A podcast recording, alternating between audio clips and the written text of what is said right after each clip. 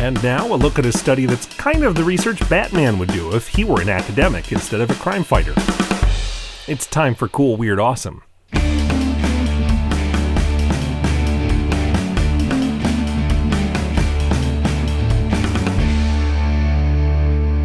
I'm Brady. Welcome back to Cool, Weird, Awesome on this very exciting Wednesday, May 22nd.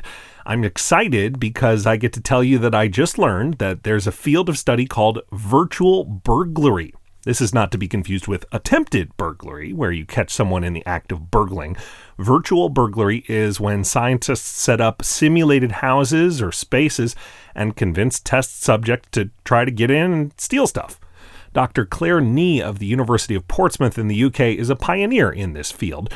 Her most recent study involved three groups people who were experienced burglars, people who'd committed crimes other than burglaries, and people who didn't have any criminal histories. The scientists set up several virtual neighborhoods complete with simulated homes and gave each test subject a mandate to go forth and loot one of the virtual houses.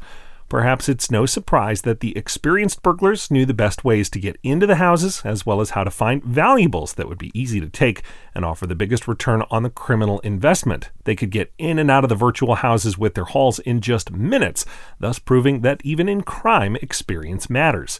The non burglar ex cons were willing, but not as effective, while the non criminals were basically useless as burglars. They apparently dithered so much about doing burgling that it slowed them down, and once they did finally go in, they tried to take TVs and other large items that just wouldn't be worth the effort to a skilled burglar. The hope is that we can learn differences between how most of us think burglars operate and how they actually operate, and then take steps that will stop burglaries before they start.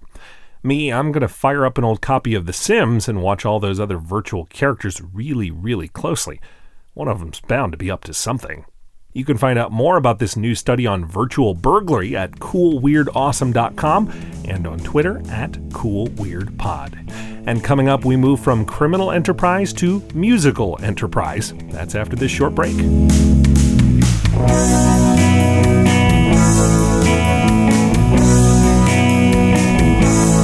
Listening to Cool Weird Awesome, help us make Cool Weird Awesome as a backer on Patreon. For just a dollar a month, you'll get loads of extras, including more episodes of the show.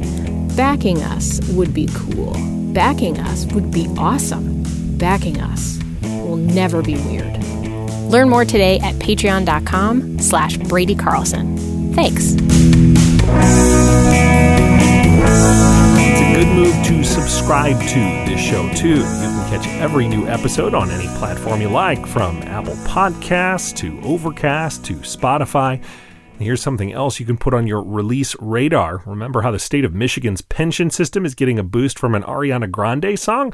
Well, now the state is taking another step into the music industry. Today is the release of Michigan's new album. It's called Pure Sounds of Michigan, and it combines performances from Michigan musicians with sounds recorded at 10 Michigan state parks. Maybe I'm the only one who feels this way, but perhaps someday a state park system will drop a nature themed diss track on another state.